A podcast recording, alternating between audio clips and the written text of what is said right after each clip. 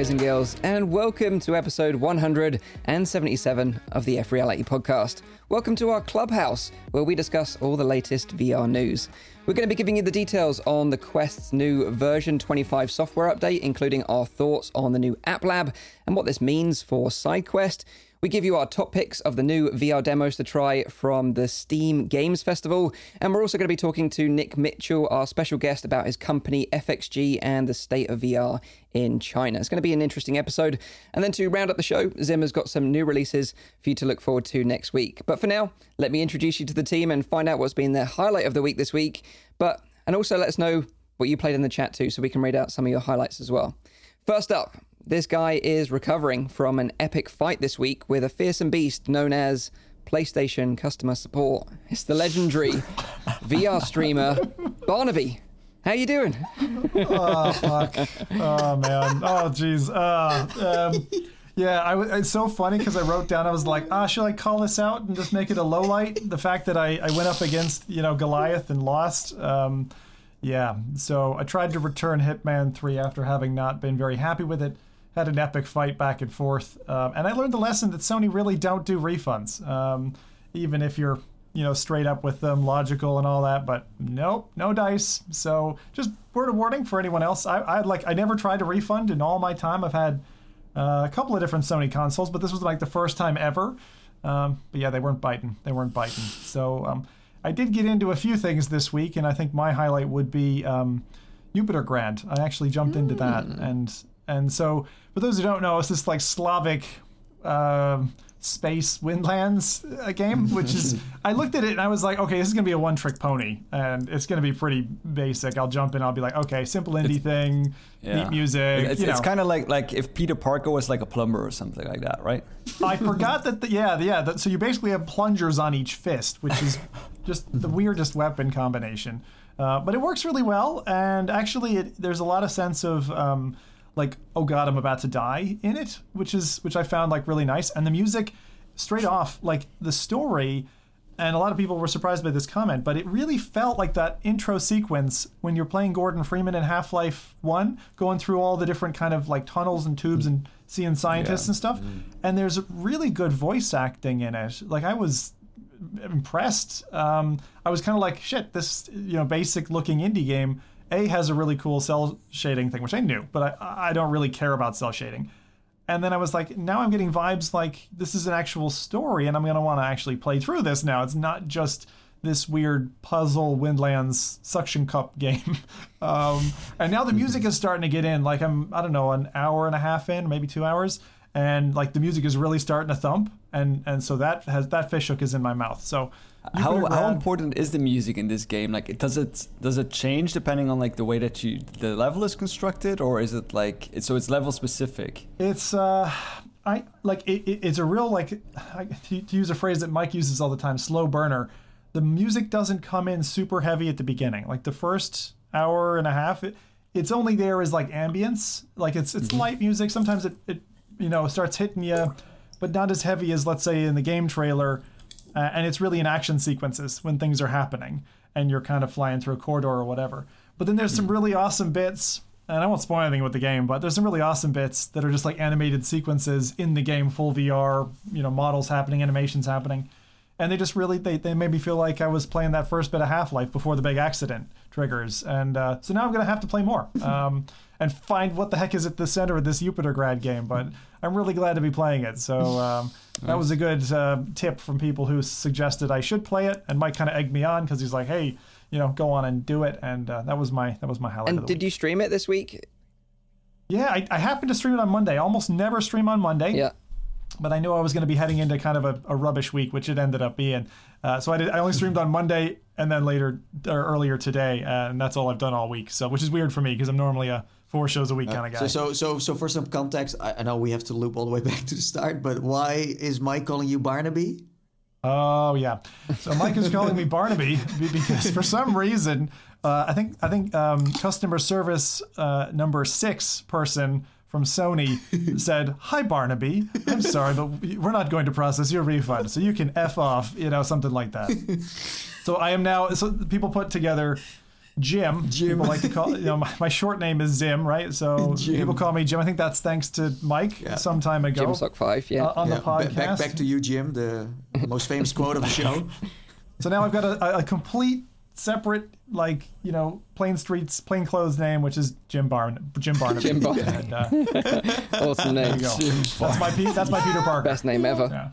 That's that. You should make that your stream name. I'm telling Yeah. you, it's gonna Jim- work. You blow up. JB out. JB. Out. well, nice recommendation. I'll have to go back and watch your stream of Jupiter Grad. Uh, I'm, I'm intrigued by that game, put it that way. Uh, but solid recommendation.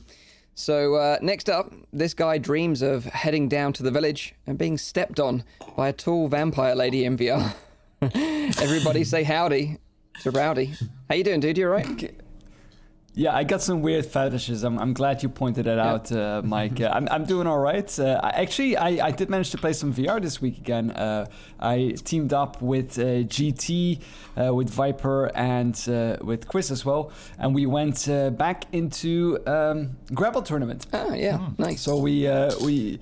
I mean, they, were they were far more pro in this game than I was. Uh, although uh, it was like again, it was like an hilarious experience. Uh, that game is just so much fun. Like uh, if people haven't haven't tried it yet, like I really highly recommend them uh, them trying that game out. Uh, it's it's just such a good game. Um, I heard from the developers that they're also looking into getting it uh, ported over to the Quest. So I do hope that that is going to happen. Uh, so I, I dove into that game a little bit, played a bit of Onward, and I also uh, this week again played uh, some more Medal of Honor. I still haven't finished the single player nice. game, so I'm still Yeah. looking forward to, to to actually finishing that campaign. I'm, I'm probably going to start it over to get like a like a full run. Um, I wanted to ask it to any of you actually, like, have any of you like played the multiplayer um, in the past couple of weeks? The- Well- is that still being Well, that, that, that's the thing. that- Like, I wanted to ask you, since you're playing it, uh, maybe you should try it out, see what's going on, and then let us know next Yeah. week uh, if people are still playing it. You know? Uh, yeah, I'm, I'm wondering about that as well, since I haven't tried the multiplayer yet uh, at all, uh, since I'm more of a single player guy anyway, so uh, I haven't I haven't really dove into that. But uh, I I was wondering if people are actually still playing this game because I don't see like anyone really streaming that. I don't see anyone No, I- playing I- that. I can- Call me on my cell phone, Rowdy, because uh, I'll, I'll be Yeah. up for some multiplayer. I, I was really keen on, on checking out if it was. And did you know Grapple Tournament have a new vertical level? yes, Did, did you guys that's the play one that? that we tried. Oh, okay. yeah, yeah. How was That's the one was that it chaotic? tried. I bet you it was chaotic. It's it's it was chaotic, and we did the different modes in that one as well. Um, so they have like you know the, like the, the point capture and the uh, and uh, um, the the team that match. Uh, so we, we did a lot of stuff, and it was yeah that, that game was just a lot of fun, and and the games are so over the the, the, the weapons are so over the top as well. So Yeah. it's uh, it's, on uh, sale, such a actually. game. It's on sale right now on Steam. So uh, I just saw a tweet from the devs. Yeah. So there you go. Grapple Tournament. Great one. Nice. Grapple tournament. The last time I, I checked out Medal of Honor multiplayer was a few weeks back, and GT and I tried to jump in there, and the, the servers were completely dead. It was just us two and bots, and that was it. Um, and yeah, so They do have bots then, so Yeah. I mean there is still something for you to play with, I guess. yeah, but it gets boring very quick because they're so new. yeah, of course. Um, but it is what it is. Ho- Mike is too good. we are, It's, you know, the, it's the opposite for me. I just I find it really annoying playing against non-human Yeah, same. players. I just it's just they're all the same. You know, if, if if they even implemented, I always thought if I was a game dev, you would you would send like three junior programmers each the task of creating AI.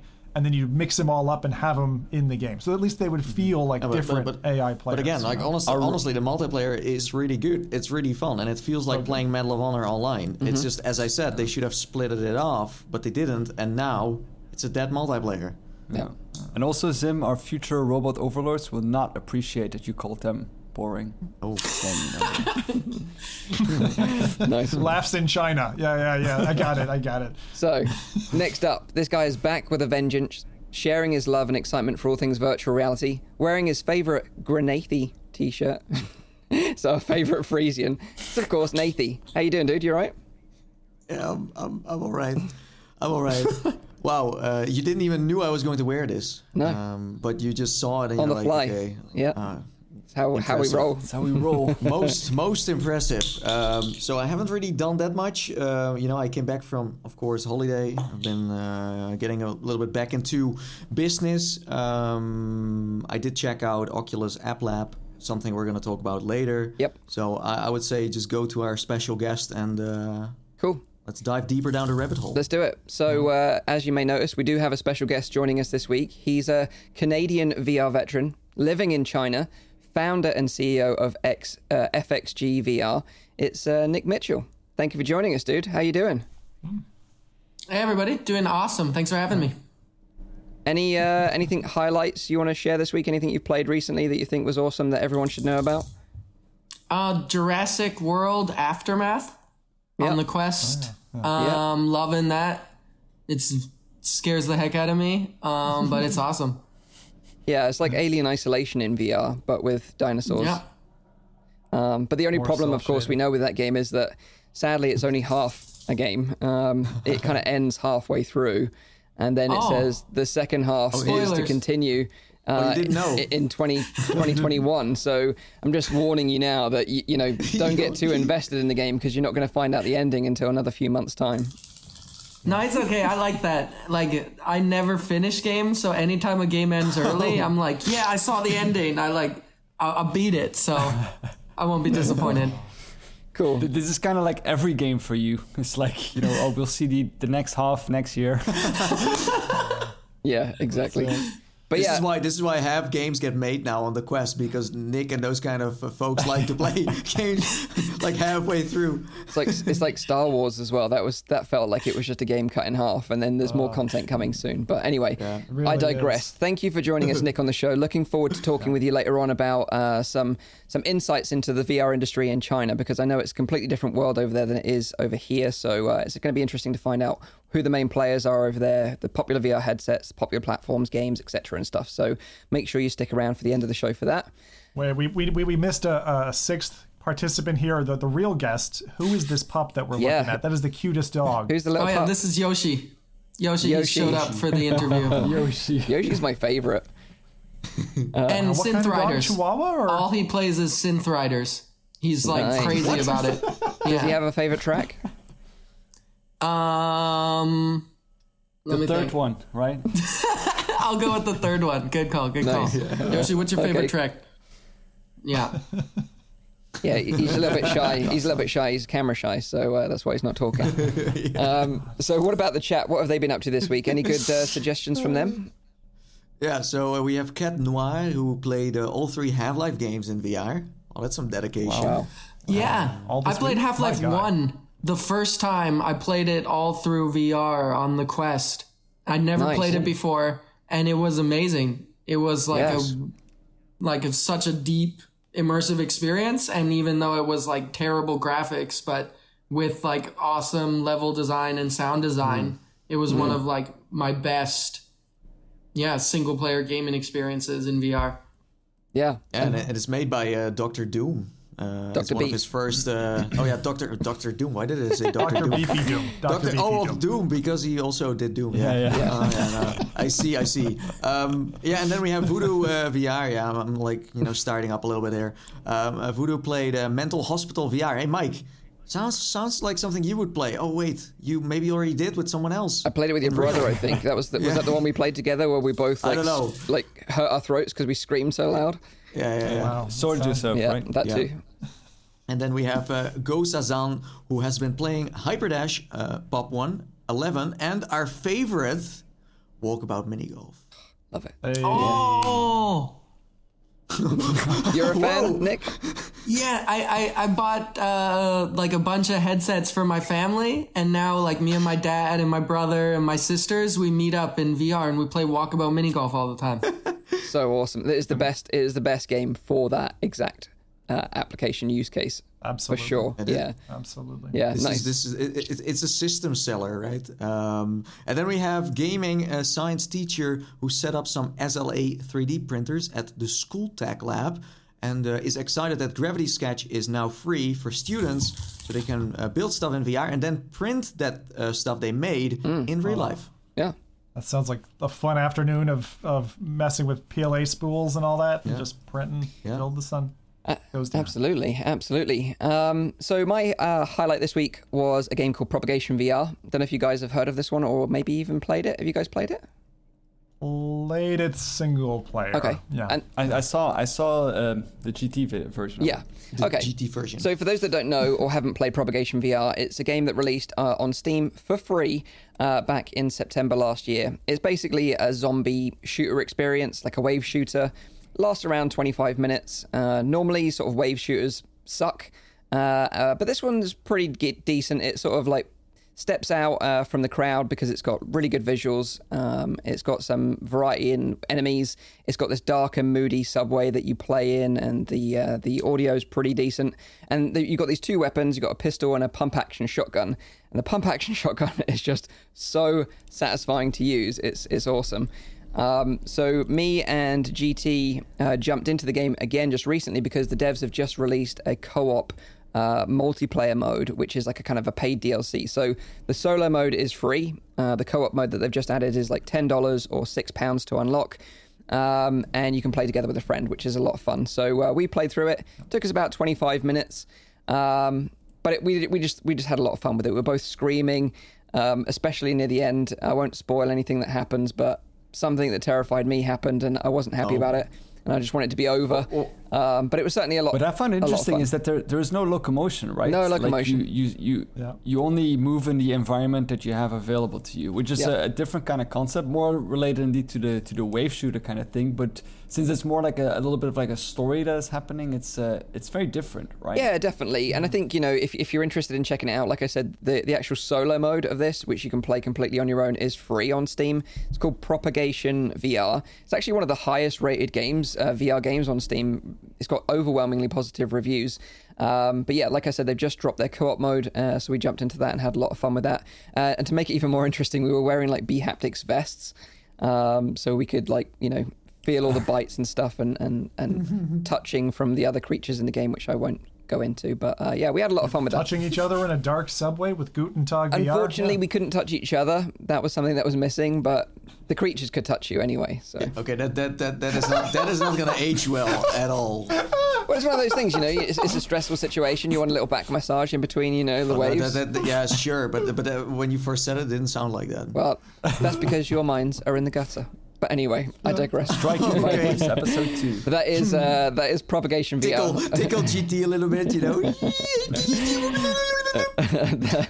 that's uh, available on Steam, and the co-op mode is available as a ten dollar or six pound DLC. So maybe go check it out. I have a question for you, Mike, because someone else in chat said this, and um, when I ran it, it didn't run particularly well, but it was quite pretty. I think it's an Unreal Engine game, Yeah. but um, like it was very very neat looking subway, and it definitely was like a teaser for wanting Yeah. you know, a full story looking like that at that quality. Well. I cranked. Obviously, I've got like a beast um, GPU, uh, 3090, so I, I just cranked everything up to ultra, uh, us- using a smooth streamer cam to record the gameplay, so it looks super nice.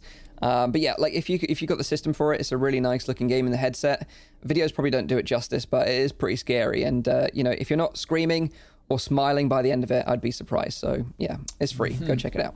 nice. Um, Nice. So that is my highlight of the week. Uh, but before we get into the news, uh, obviously we've got plenty of news to talk about. I want to thank the sponsor of this week's show, and that is, of course, our good friends over at Synth Riders. Uh, they've sponsored a lot of the shows recently, which we really, really appreciate. And they've just released their latest Synthwave Essentials Pack 2, which contains some awesome tracks from the likes of Muse and Gunship.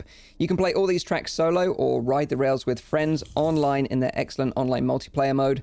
And last week, uh, we announced that Synth Riders were gi- kindly giving away some game keys and also some t shirts to you, our audience. So, to announce the winners of the Synth Riders game keys, they are Social Alien 1, Grim Essex, Liam 11113, Cujo SR, and the winners of the Synth Riders t shirts are Logan Does Stuff, Gabriel 804 War, I'm Andy May, and Risky Business. So uh, thanks to Synth Riders for sponsoring the show and sorting out a giveaway. Uh, we really, really appreciate it. And and and we just learned that not only humans play this, but also dogs. dogs love synth riders, Yeah.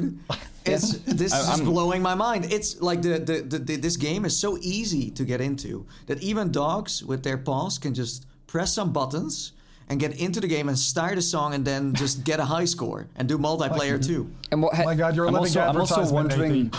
I'm also wondering what happened to Liam one one one one two, and one one one one. Yeah, Yeah, that's that was obviously taken. Yeah. Um, Yeah. so yeah, we really appreciate uh, the Synth Riders team sponsoring us again. Uh, So go and check out their game. It's available now on Steam, Oculus Rift, and Oculus Quest. All the links are in the description down below. So uh, let's get into the first bit of news this week, and that is about Oculus Quest update, which is version 25. Uh, this has began rolling out last week, and like all updates for the Oculus Quest, it's kind of random as to when you're actually going to get the update. you know, you've got to say a special prayer, do a little dance, and just pray that it's on your system. There's no Yeah. real sort of rhyme or reason. and, and, and with that, it always like the confusion starts because some people think their Quest is broken. New consumers say like, "Listen, I don't have it. It doesn't work for Yeah. me because they don't know how." Like no one knows how the system works. That's why no one can explain it. No. And Yeah. although it has a manual update button in the Quest, it doesn't work. These rollouts are just gradual. So, yeah. They really. It, it- it's probably one of the most frustrating things about the whole update system with Quest, but, you know, Is maybe it, that. is it is it is it regional? Regional? No, no, no. It's like based on on when you bought your Quest, maybe, and what who knows? version it was already on, and no one because some, actually I, I've, had- I've had moments where I was like one of the last people Yeah. to get an Yeah. update. Yeah. And the, the strangest thing is that it- it's not like a thing that happens over two or three days. Sometimes, sometimes it's weeks. Yeah, yeah, it's Yeah, weeks. when these updates are strung along. It's like, well, And it- why does it take that long? This long? is the funny It's thing. We're, we're talking about. Go on, go on, Nick. I- I'm reading a book on Facebook right now, and they mm-hmm. talk about how they do that with every release or everything that they're doing. They specifically don't release it all at once so they can like judge feedback on it. So if they put it all out, then they just have data for mm-hmm. everybody with it. But by like putting it out piece by piece, then they can mm-hmm. see how does that affect like viewership and playtime and like they're tracking like, a billion different things all at Yeah. the same time. Smart. yeah, I guess it doesn't hammer their servers as well, but it's a Can not. you can you can you explain this to consumers as well? No, that- more data. That's not Facebook. Yeah, they they they, they like to yeah. just surprise you with with whatever. Nobody knows what they're up to in the big blue building. The funny thing is, like, I went to uh, to check the update, and I'm still uh, I'm still on version 23. So, like, you know, 25 is coming out. I'm still like two steps behind. But anyway, I digress. Um, This began rolling out last week. The update has two major key components. Uh, first is Messenger, and the second part is App Lab, uh, which is something they discussed as part of this release, although it's not required. Uh, the, this this new update isn't required to use the App Lab, and I'll get into more of that in a sec. Uh, so let's start with Messenger, as this is obviously Facebook Messenger, of course. And to use this feature, you need to have your Facebook account synced with your Oculus account. If you're using the original Oculus Quest, of course, with Quest 2, you don't have a choice. You had to sign up with your uh, Facebook account anyway. Um, so now you can uh, type messages and uh, you know send messages to friends and family without taking the headset off. So if you use Messenger a lot, this might be actually quite useful. Uh, you can use the virtual keyboard uh, in the Quest, or you can use pre-written conversation starters, or even use a voice-to-text feature, so you can just kind of dictate some messages, which is kind of neat. Um, and also, you can invite friends through Messenger to join you in game and also start a party through it as well uh, with the Quest. So, you know, if you use Messenger a lot, I know some people do, um, then this might be kind of a, a cool feature for you. Um, some other features in the update that are worth a quick mention before I go on to App Lab are uh, Bluetooth mouse support. Uh, so they've added that. You can now edit the length of captured videos directly in the headset. So if you're recording small clips, you can edit it quickly and then just upload it directly to Facebook. very specific thing to do when connecting your mouse to your headset. But sure, okay. No, no, no, okay. no. That's as well as. So As well, okay, okay. Yeah, yeah, like, yeah. we're we're adding mouse support because you wanna No, trim no, your no. video clips. no, no, no, no, no. It's as well as, as yeah, well okay, as. okay, yeah, yeah, sure, Um, sure. they've also done some Oculus Link stability updates, so hopefully it'll be a bit more stable. Um, you know, every now and again, I still have issues with my microphone using Oculus Link, so Oh it's a bit that, hit and that's, miss. that's a problem, man. Yeah, Yeah. that's a problem. um, and tweaks to the Guardian and pass-through modes as well. So they're just some little like tidbits that they've also updated in this update. Um, but obviously, the biggest and most exciting thing that they talked about whilst mentioning this uh, new update rollout is the App Lab. Now, they've talked about this a long, long time ago, uh, and basically, what it is is a method of easily sort of sideloading experimental games and apps without the need to actually sideload using like SideQuest or something like that. You know, sideloading even now is, is is much easier than it was way back in the early days of Quest, but it can still be a bit daunting for new users as it does require you to create like an Oculus developer account. Um, and and people are a bit concerned about doing stuff like that, or maybe they're not too techie on their PC, or maybe they don't have access to a PC, so SideQuest is kind of written off for them completely. Well, this kind of changes the game and makes the whole process much, much easier. So, with the introduction of App Lab, all you need to do to install these experimental games and apps on your Quest is just click a single link, and then that app is added to your Quest library. It's literally as simple as that. And the cool thing is you can you can click on these links using your phone, you can use a PC, or you can even just do it all in the Quest headset itself. So you can put on your Quest, go to SideQuest in the Oculus browser, go to App Lab, which is a subcategory inside Quest, and then they list all the Yeah. App Lab apps in there. Just click on one, add it to your account, and then it will literally, as you come out the Oculus browser, go into your library into uninstalled apps, and you'll see all the App Lab content, which Yeah, is kind of flagged with a, a concept uh, little banner in the corner, so you know it's an Yeah, App so- Lab game. So, so the the only that's the only problem I bumped into is when I first heard of this when it came out as a surprise because even we didn't knew this was coming. That's true, yeah. Um, I first didn't really get the whole concept of where I had to find these games, and some people said, yeah, you just need to get, as you said, a link from a developer, Mm-hmm. um, but you can't necessarily find these links in the open. It's not like, bam, here's one place for it. Now on SideQuest, they now have this nice page where all of the games end up. Also, uh, games that might be coming out next week, they they will be updated along the way. Oculus hasn't done this. They have a blog post where there are a few games, but they're not gonna update that. I don't think. No. Um, so SideQuest is the only place right now where you will be able to find everything. Or what you can also do is you can, um, well, sign up on Reddit. You can uh, make a Twitter account, follow some interesting people to see what's going on. Because, for example, we know that Pavlov is coming to uh, App Lab, but that's something we know because we follow this developer. So I, I hope they will still make it a little bit easier. I do understand why they did this because they don't want you know new users to uh, see these concept games on the main store because they are experimental. They are still getting worked on. But for us VR enthusiasts who are a little bit more you know into that, um, it would be nice to make it a little bit easier to you know it's now well like really hidden away like extremely. Yeah, just one. So, so there is a secondary place you can go, which is Reddit. So the the Oculus Quest subreddit Yeah. has an aggregated list. And in the past, whenever we've had features like what Nick was talking about earlier, when you've got you know multiple people kind of playing a game together and stuff like that, multi-user accounts, there Reddit is a very good aggregator of of like this kind of helpful threads, and they just kind of merge it all together, mm-hmm. and yeah. they're pretty good at keeping stuff up to date. Yeah. Only thing that I would say is, you know, wear sunglasses because there's a lot of rough stuff on Reddit. And you got to protect those eyes of yours. So, so the, the funny part is, if you if you look at Oculus App Lab right now, it's it's it's an early access system, but not completely. It's still not what it should be. So we're getting there, but it's not. So uh, they're kind of keeping it in the middle for now. Uh, it's not the the ultimate solution. That's what I'm saying. It's as Mike said, it's easy to use for consumers. It has a very low entry level, but um, it's it's not like a green light system or a way for us to vote. Uh, we can help developers, of course, by playing them and give feedback and get them closer to that you know approval uh, uh, point. But you know what I mean? It's not. We're not completely. I think what what might help developers is that obviously all the data is in their hands now, like Oculus's hands, so they know exactly who's playing what, the retention, yeah. how regularly people are going Yeah, back to games. So then they can work out whether a, a game is potentially worthy then to go onto the the official store. Yeah, But um, they're not all free or all demos. Some of them are like full games that you can buy. Uh, like Crisis Brigade Two is a good example of this. It's actually a, a paid app through the App Lab. So you, you sign in. Yeah. You click on the link, you go to the store page, which is an Oculus Mm. store page. It's got a price, you pay for it, and then it's added to your uh, headset. But it is an App Lab app. It's not Yeah. like an official store. So Plus, developers can monetize it.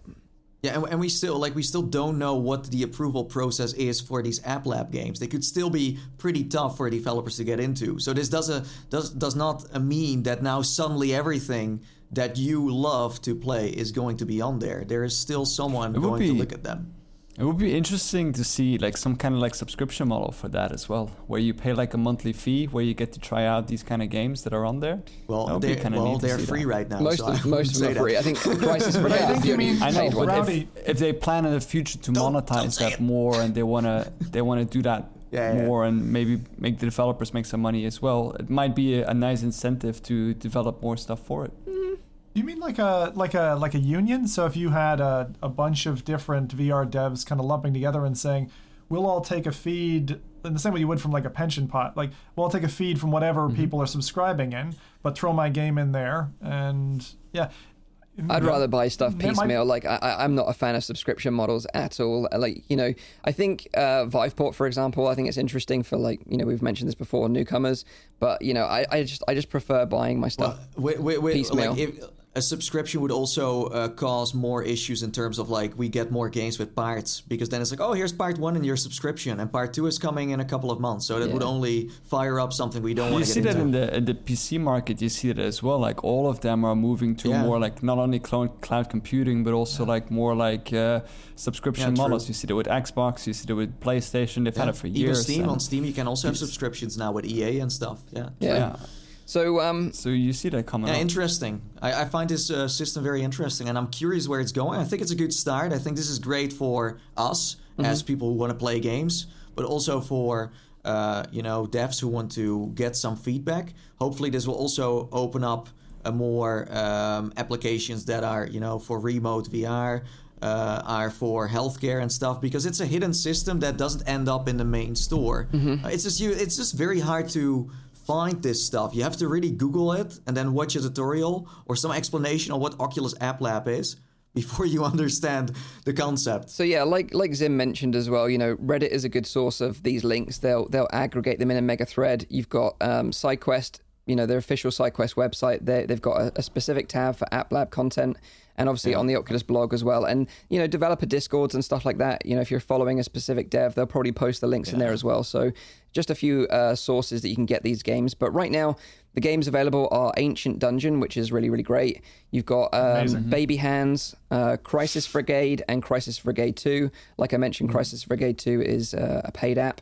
You've got Day Sim, uh, Descent Alps, Gym Class, Marineverse Cup, Puzzling Places, uh, Spark AR Player, Smash Drums, and Zoe. And like I said, Smash drums. I'm gonna underscore that one as well because if you want a drumming music rhythm game, that's amazing as well. That's really nice. good. And like I said, once you've added these to your Is that account, you'll find them in the uninstalled directory of your Oculus games list. Go on, uh, Nick. Is the, is the Smash Drums the one with the boat? No, that's Ragnarok, uh, which Ah, you, which we covered on releases before, which is a six-player lane-based rowing game where you're drumming. Uh, Smash Drums is more. It's it, it's cool because you actually get you have a, a, a dr- a full drum kit, and you would learn how to drum to an extent. And it's not it is not easy. It is not easy if you're not used to those motions, those repetitive like drumming motions. Um, it- it's awesome though. It's a really it's a really solid game. I would recommend anyone fans of indie games or anyone who likes rhythm games like a Beat Saber or an Audica. Yeah, absolutely try try I would that. echo that as well. I played Ragnarok uh, this week as well, and um, you know, if you like rock music, you know, and and hammering on drums like some sort of like you know Norse god, then uh, yeah, you'll you'll you'll dig it. Um, And, and and and wasn't wasn't that one multiplayer too, the Ragnarok one? Yeah. Yeah, with Yeah, so you can drum against someone else. Yeah, yeah, and you race. You basically race your Yeah, you boats have to by race. drumming. Yeah, Yeah, yeah. It's, it's, it's awesome. Yeah, It's, it's really cool. Um, It's Yeah, so just to clarify, I was recommending Smash Drums. Mike recommended Ragnarok. I haven't played Ragnarok, but I've heard that's it's a a blast. different uh, Yeah. thing. Yeah. Um, But going back to App Lab, uh, I tried out uh, Crisis Brigade 2 uh, earlier on this morning, and I did it all through the headset, so I didn't even use any external device. Like, and that's what I think is so awesome about this App Lab concept is that you know if you're like you know a bit younger and you don't have access to a laptop or you know a phone, and you're a kid, you know you can just go into the Oculus browser and, and find these links and download them, and I think that's awesome. Uh, it takes True. all the friction out of side loading content. Um, but a lot of people are, are like worried about this. You know, a lot of people have said, you know, well, what does this mean for SideQuest? Is is SideQuest going to die off now or whatever? But I don't think SideQuest is going anywhere. You know, obviously now they're they're hosting, you know, these App Lab apps and acting as almost the storefront for all this content, which is great. And of course, you know, you've got content like, you know, Beat Saber mods, uh, the Dr. Beef mods with like Half Life, Wolfenstein, and Doom, like we mentioned earlier. You know, they're not going to be allowed on the App Lab. Um, so you're still going to have to use the old method of sideloading through SideQuest to get that kind of content. Also, there is a big question mark around virtual desktop right now. Um, whether that's going to be allowed on App Lab. Um, I do know from from Guy that he's submitted it to, to App Lab. Um, but whether it's going to get approved or not, we, we, we, we just have to wait. But No, no. it's gonna happen. yeah, Yeah, I, I think it's a no go because of the because of the Steam part. If he, if he if he was still the original clean build without the the Steam link in to play the Steam games, then I think he would get approved. But this is something that's really interesting. Um, for the devs who are listening, I would recommend knowing from the past what Oculus QA has been like. Don't just rush and throw your app at them. Right, get it ready get ready for a, a wait in terms of that QA assessment mm-hmm. time, but submit it as if you were submitting it to Oculus Home. And like Mike said earlier, this is the way I view it is it's like now the middle layer. This is the middle layer on your pathway to Oculus Home. You might start with SideQuest. The next tier up is now App Lab, and then you're on Oculus Home. Mm-hmm. Plus- and I think that path it, it it will naturally create these zones, right? You'll have the proper indie stuff. Some of it's that borderline illegal, right down at SideQuest, and they're really Yeah, fun, and- like weird things that break your Guardian system. Yeah. And then and then you get App Lab stuff that's going to be like what we used to have with Rift S and the original Rift. It's kind of like alpha slash beta access stuff, you know, that that might be ready or might even be a full game that's just really in the queue for the for Oculus. Yeah, and uh, Guy Godin is in the chat. Actually, he um, he you know he's a developer of like uh, of Virtual Desktop. If he wasn't aware, but he he said that there's still an approval process for apps and games in App Lab. So he's just reiterating what what Zim just said. Yeah. Um, and he's waiting for approval. So good luck. We wish you the best of luck with that, uh, for sure. Um, I want it. I want but it. I think you know, I think I do have some concerns about like SideQuest because you know now that Oculus are in control of this kind of like side-loading ecosystem, it wouldn't take much for them to kind of like close the loophole because obviously we are using a loophole right now to access side-loaded content on Quest because you have to sign up as like a Oculus developer essentially, which we know none of us are. And all it would take is them to say, okay, well, we want more validation that you're an actual development studio and you're not just an individual like using this loophole. Yeah, Or yeah, they could yeah, just say, well, if you're a developer and you want to be on the Oculus platform, then it's worth what $100 a year for a subscription to be a developer, a registered developer, and then that would immediately just put everyone off having a developer account. Um, so I, I hope that's not the case. Yeah, but that- but it's just we- what- something that we're concerned about. I would say. Well, like this, let, let's be honest. Like uh, Oculus App Lab has has partly replaced SideQuest now.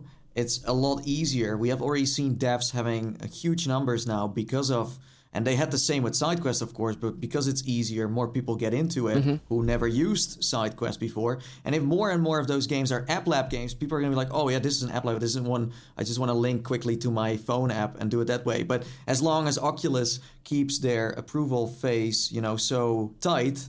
Uh, not many are going to make it, and then SideQuest will still exist. But as you said, if they close that loophole, it, it becomes more of a device we hack into, Mm. and it becomes kind of like this piracy thing. And you know, you know, we get into a whole different. Well, so wouldn't they might want to keep it open, but again, this is this is something that is not going to stay open forever. And with Oculus App Lab, it has kind of started heading into a different direction. So if they l- l- let's just take that down the, the rabbit hole here a little bit. So if they were to shut down SideQuest, doesn't that push us into what I would view as again the fourth tier in that stack, which is places like itch.io where you can just grab an APK file, you know, physically essentially side loaded onto your Android device that's that creates the quest. I mean, I, I, I just still think is that a door that they have control over? Well, I i- don't if, think if so. you close the developer, um, lo- like if, if they were more strict about developer accounts, you can't sideload anything. Because Oh, so you, you, need, have you need to to be have the developer mode activated on on this on the device before you can sideload anything. So, And I so think then, that's the then you problem. get, but then you get into this like where people try to jailbreak, Jailbreak the it, software. yeah, that- what that- that- almost seemed Yeah, to be just- like they tried it already Yeah. once, and it seemed almost But impossible. I, so I mean, the the Quest is such so much of a better device when it's you know when when this option is opened. Like just only already the option for having virtual desktop. Yeah.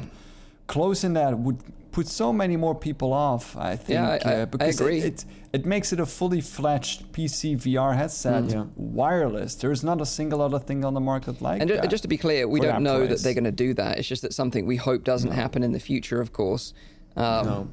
You know, fingers crossed. But like But you said, like yeah, you know, know. if they did close that loophole, then they control the whole stack. Then you know, they control the But they, official they store. already, they already. th- th- this is the thing. They already started doing that with App Lab. They're indirectly already Yeah. kind of closing down SideQuest. They're not just gonna say we're gonna do it. They're just kind of using their own software now to kind of get into that direction. The, the, the only problem I have with that, I mean, I have a lot of problems with that, but the main one is that, um, you know, you need to offer something in return by closing off that kind of option.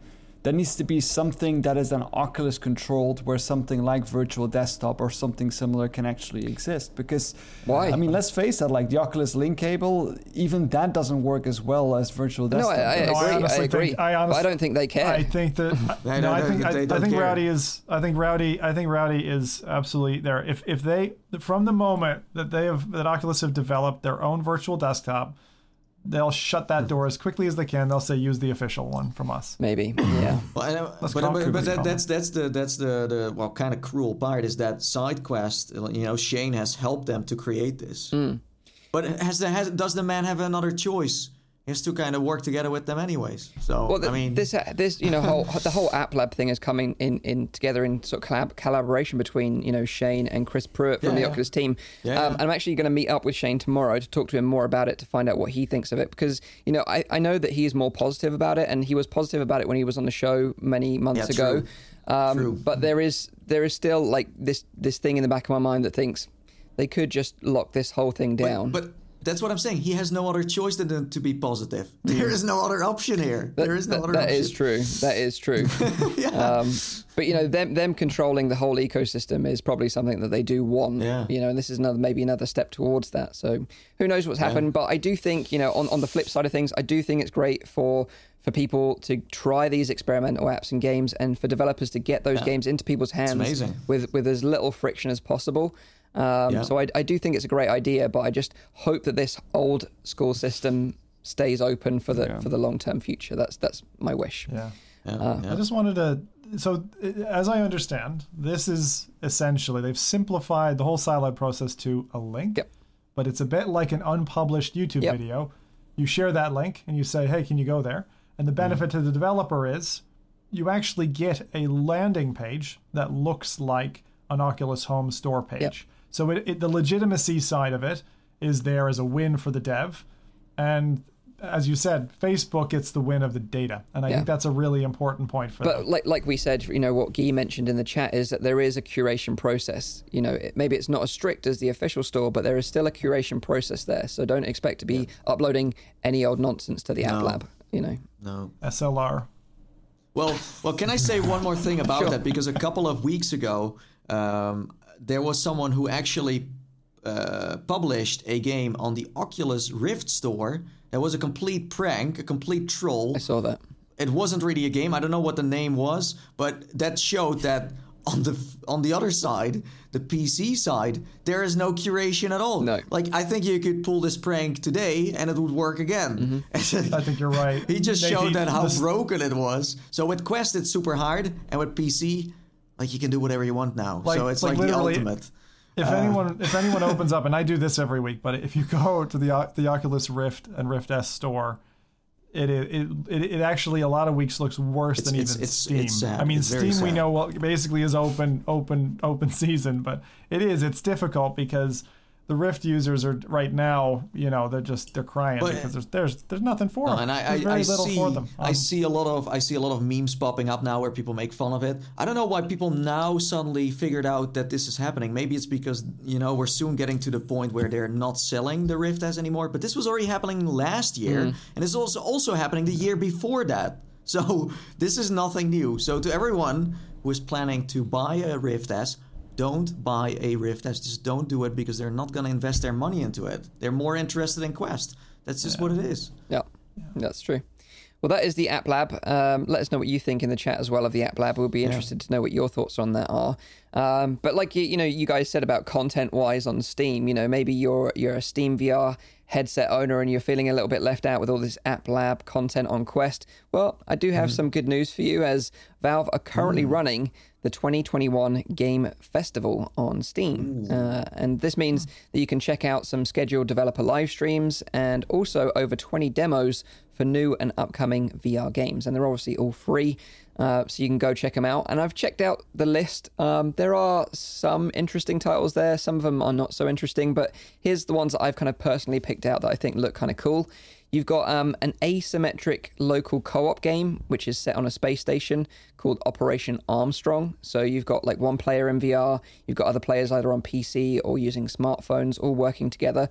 Uh, that seems like a lot of fun and an, and an interesting concept. You know, whenever we've tried asymmetrical um, multiplayer in the past, like Nathie and I, for example. We've had an absolute blast, so um, I'd recommend that.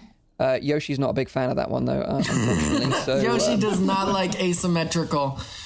He's not a fan. He's like he's like the headset's all mine, playing Synth Riders, or no one gets it. That's that's the rule for, for Yoshi. Um, you've then got an anime-inspired uh, JRPG style adventure called Sword uh, Reverie, uh, which is uh, French apparently for daydream. Is that right, Rowdy? Uh, maybe. You're Canadian. Everyone speaks French over there as well, right? Yeah, okay. Apart from you. Uh, I'm gonna agree Okay. then. Uh, then, then you've got uh, a neon uh, bullet hell style space shoot 'em up called Anti Prism. That looks kind of cool. Like uh, you control the ship with your hand movement. That looks kind of interesting. Uh, you've got a stylized multiplayer 3D Tetris looking game called Battle Blocks, where two players uh, sort of play Tetris in a 3D sort of uh, platform. Okay. And um, Cool. yeah, they can play against each other. That looks kind of smart. Um, Yeah. You've then got a uh, a VR climbing platforming game where you play as an acrobatic ape. In this game, yeah, it's like Windlands, but you're a, you're an ape, and that's called Toss. Dos. Toss. It's called. Oh. Yeah. So you can go. So in, we're getting kind of in the, on, on the Zim level with releases now, uh, Mike. I know, You're also I know, very good yeah. at this, man. Like, uh, wow. They're, they're, they're- some of them look fun. Like Toss looks actually like a lot of fun, um, but some of the others are a bit like meh. Uh, there is one actually, another one called uh, Ionia, which uh, is a really like visual, visually beautiful looking uh, fantasy puzzle adventure. So uh, maybe go and check that one out as well. But like I said, all these demos are free during the Steam Game Festival, and that runs up until Tuesday, the 9th of February. That's great. It's it's it's a great thing that that more platforms should do. You know, where you get to play some demos and explore new things. Yeah, and what, nice. what I didn't realize was that if you go on the, the VR page uh, of the Steam Festival, it's got like a, an itinerary. So you can actually see when developers are going to be streaming their game and talking about the development and their plans for the future and stuff, which is really cool. Like, gives you a good Yeah. insight into what they're, they're up to and what they're working on, which I think is really nice. Gives them a good spotlight as well, I think.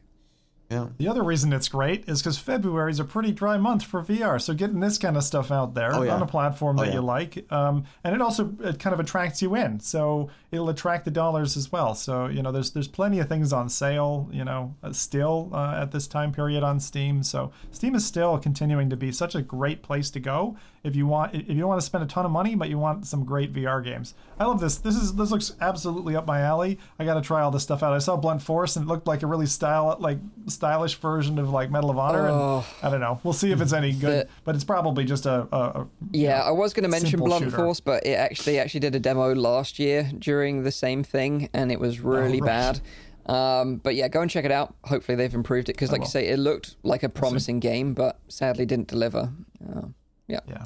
Cool. So yeah, that is the uh, Steam Game Festival. So go and check that out. So so so what you then say? Thank you. Thank you. Who? Gabe, Lord Gaben, of course. Gabe? Yeah. Gabe? Of course. Yeah. Yeah. And also this week I posted the uh, the link to the interview um, that we were talking about last week about the whole like brain computer interface stuff that he was Oh. talking about. Watch the interview; it's so amazing. We I posted it on the F Reality Twitter page.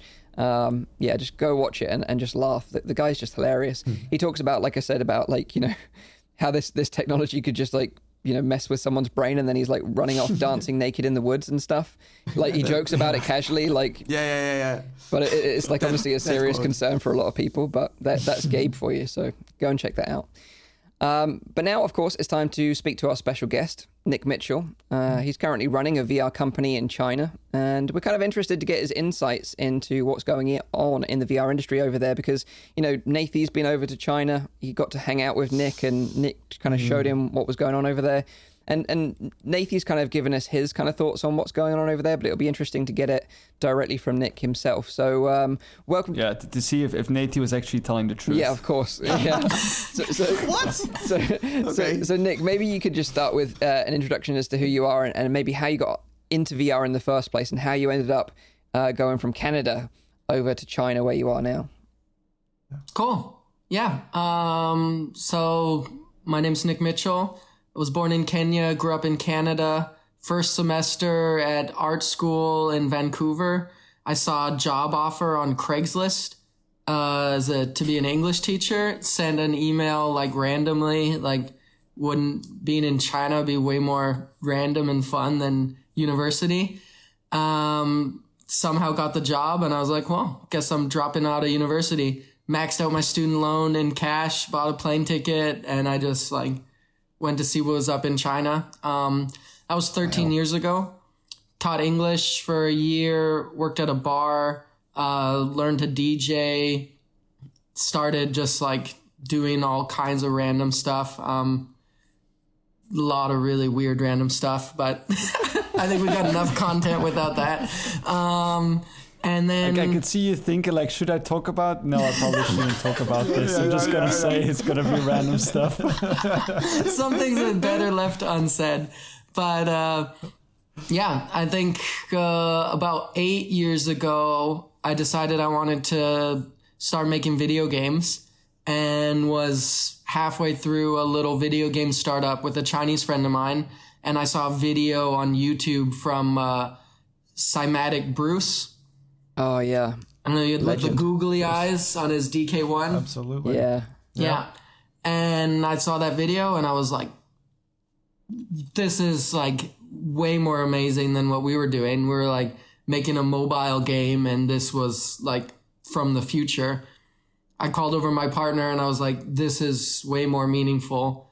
And like that moment, we threw out our like six months of development on our mobile game and we're like, this is what we're doing. And since then, I guess seven plus years, I've just been doing VR. Nice. Wow. Nice. Um, and whereabouts are you based in in China at the moment? Yeah, now I'm in Hangzhou, China. Uh, it's like an hour away from Shanghai, the home of Alibaba and a bunch of other big Chinese tech companies. That's awesome. That's awesome. So maybe you can explain a little bit like what uh, FXG does as a as a company, um, and and because you're you're the founder and CEO of that company, right? Yeah. Um, so I started this company, I guess, just for around four years ago. I was the CTO of another VR company. Um, and I just wanted to kind of have more of a platform where I could do more things. Um, and so it began just as focus as it's going to be a VR company. Um, like uh, our original plan was to make games, VR games, but like two weeks into the founding of the company, one of my my original investor like somehow got a job for like a hundred thousand dollars to make a VR film. And I was like, whoa, whoa, whoa, why am I making VR games? Like VR film is where the money is. Uh, where it is not. Um, that was like a fluke, um, but that that guided me on a good path, I guess. Um, and I'd been making VR films too and stuff, and I think it's it's like the VR of VR, in my opinion, because like where VR is so new and like not understood and challenging to make, VR film is like even more challenging and undeveloped, and so that also appealed to me. And then the guy I'd been working with before doing VR films and who I needed to like back me up on this project, he's like the godfather of VR film in China. Then he joined up with me, um, became our CTO and uh, co-founder. And then we went like deep into VR films. And so we've been creating VR films for the past four years. He's been developing his technology. Um, if you guys watch Hugh from CreatorUp, he just released a video about our new camera. Um, we got a 180 super, super high resolution camera coming out soon. Um, but yeah, so we've been making VR film content, creating VR hardware, and as the company grows and expands, we're into all kinds of other stuff, playing with XR and holograms with the Sony Elf spatial display. We've been Nice. been been developing on that. Uh, Looking Glass, we're super big on the Looking Glass. Uh, we're actually their reseller in China, and that's I guess the final thing we do. Oh yeah, here's uh, we built actually a full video studio to create light field for the Looking Glass because it's got a 45 like uh like degrees of of view. So we made a 45 camera setup, and so we can film content straight and then play it in the Looking Glass. And maybe like for people that are unfamiliar with Looking Glass, you can explain what that is. Yeah, so it's um it's they call it like a holographic display and it is like a video that's like chopped like a screen that's chopped into 45 different pieces and depending on where you are you see a different video. So first it gives you like beautiful 3D just looking at it and then when you move back and forth you can like look around objects. Like you can see here like you can peek around something and see it from other sides. So it's It's, it's, a bit It's like, like a real uh, hologram, yeah. right? Yeah, and you don't um, need a display. You, you know, wearing a, a headset or anything. This is just like a display that's on your coffee table or in your, you know, hmm. something like that. Yeah, which is awesome for cases where you can't put on a headset. Like we did some projects for the Macau Science Center, and for a place like that where a VR headset you need to have kind of people setting it up and all kinds of different things. But there, with the Looking Glass and Leap Motion, you just see like a little holographic screen and then put your hands That in. sounds awesome. So, so you said you were uh, developing a, a new VR 180 camera. So how does that sort of compare to like some of the other sort of players that are on the market? Like obviously Nathan and I have had a sort of a hand in creating VR 180 content, which you know we can attest to is is is a bit of a pain. Um, so so how does this one differ, or is it just better quality, or does it remove any of the friction involved, or, or how does it work? Um, so it's definitely super high quality and it's higher quality than anything that's currently on the market. Um, we have two like full frame sensors, so it has like a really super high dynamic range and it does up to 12k, um, 60 frames per second. Wow. And so yeah, on that side, we're really focused. As far as friction, um, we're we're working at reducing friction, but I think it's still at the place where it's. I I guess I think first stage is making it better, and then next stage is making it easier. Yeah, because I know that Nathan and I were playing around with the Zcam Pro. Um, that was kind of the camera that I was using, but is this like exponentially better? Well, I take it it is at 12k resolution. Yeah, and we're trying to do things with making it simpler to use, like uh, so you can do straight live streaming from the device and different things. Oh, that's cool. Yeah. Nice, nice. So, how did you end up meeting Nathan? Like, how did how did you get to know this guy, and how did you end up inviting him over to come and spend some time with you? And also, can you tell us any stories, like dish the dirt on like anything interesting or stupid that you got up to in China? Yeah, please, because he left that out when we talked to him. Did he tell you about the toilet paper machine? Tell us about the toilet paper machine. We need to know this story. toilet paper machine. Wait, should I tell it or should you tell it? I mean, oh my god. Okay, wait, wait. Let me let me tell you. So, so um, around the corner where uh, Nick's office is, is is is a public, uh, uh, you know, uh, bathroom. Yeah. Where uh, you have to to be able to get toilet paper. You have to scan your face at a dispenser, and when it recognizes that you have a face, it will just save that data and then give you some toilet paper. And based on how pretty you are, it will give you more or less toilet paper. That, that's what I made up. But I got like two pieces, while my brother got like six, and, and also Nick, you got like one or two pieces. So we were too ugly to get some some decent amount of toilet paper, basically. So Wow. that that's kind of what it is. But that, that's kind of if you explain this to people in the Western, uh, you know, uh, scene, they're like, "What the heck are you talking about? What, what is this?" You know. Well, it's- but you it's- showed it. You said like, "You gotta try this." I'm like, "What is this?" So It's solving an important problem. How do you stop people from using too much toilet paper? With uh, Take their ex- data and you sell it over. Yeah, you give your biometric data across for two sheets of toilet paper. And you,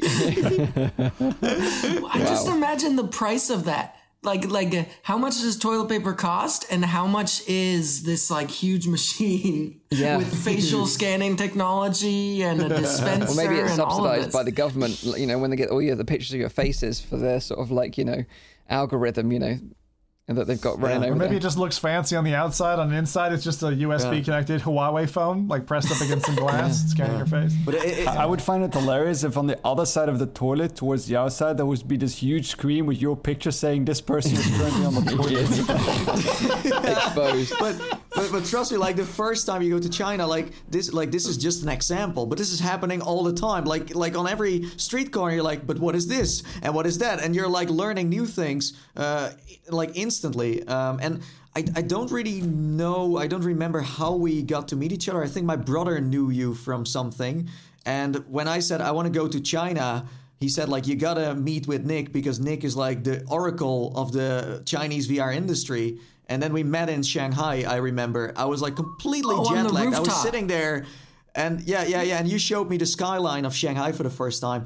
I was like, it was like the best thing ever. And and from there, you just have been, have have been like touring me around because the thing is like you understand the Western market, but you also understand the Chinese market. So you're like this this bridge between the two. Well, if I would you know meet up with someone who was like only doing things in China and has never been anywhere else, then then I also don't know what's going on. So you are like explaining things in a proper way, and that way you get to uh, learn you know more about China in in like a you know a more clear uh, uh, perspective. Yeah. So, so Nathie and toilets aside, um, so let's talk about like uh, VR for a second. So, like, how would you say is like the general awareness uh, of VR, you know, uh, and headsets compared to like you know the Western world? Are, are people more open to it? Are people more aware of it? Like, what what would you say is the situation over there? Yeah, so it's it's been kind of an interesting like progression. Um, China didn't have the VR like uh, boom and bust that we had in the West in the '90s. Um, Right. So that kind of China wasn't at the place like they were just kind of getting onto the internet then. So it was they missed out on that. Um, and then when the DK1 came out, it was pretty much ignored originally. Like the first thing that me and my partner did is we made a website because there was like no community or anything. And it was kind of like Reddit slash upload VR, like news and like a forum and different things. Um, and then when Oculus sold to Facebook, that like completely changed everything. And it was like overnight, like everybody in China woke up and they were like, VR is here and it's something that's super big. And with the the selling to Facebook and open sourcing the DK1, mm-hmm. that was like a combo attack where it was like, whoa, VR is huge. There's a lot of money to make in VR. And here is like the instruction manual on how to make VR. And it went crazy. Like, there went from no headsets being made in China to something like 90% of the headsets. And like, Wow. so many brands came and died in, in that like short amount of time and it it kind of it was unfortunate. I think like uh, Palmer Luckey talks about poisoning the well, and it like grew way too fast, and the well was like poisoned really hard.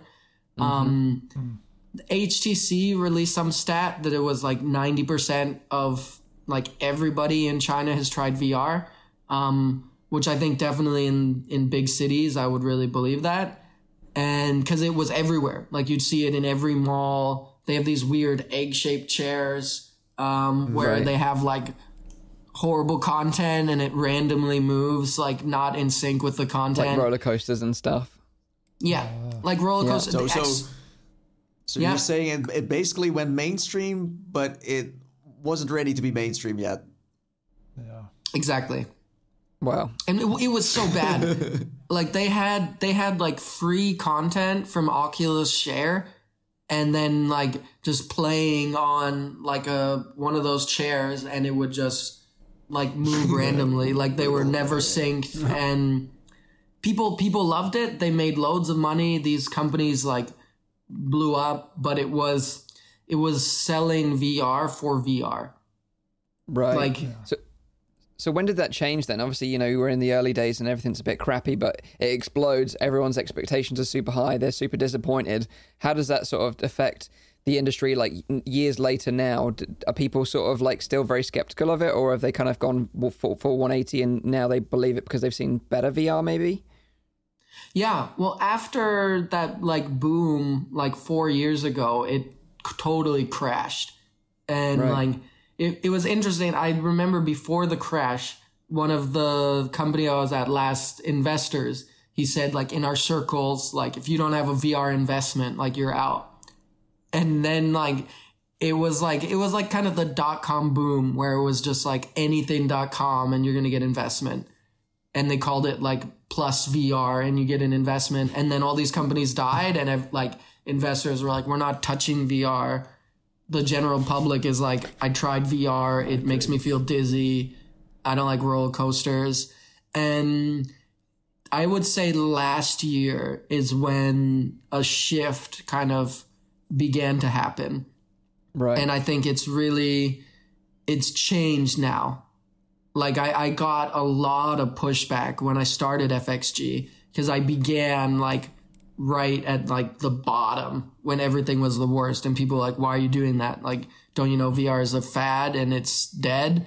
And mm-hmm. now people understand it and they're supportive of it and the government's doing crazy big investments in VR with like Nanchang VR and all these huge things.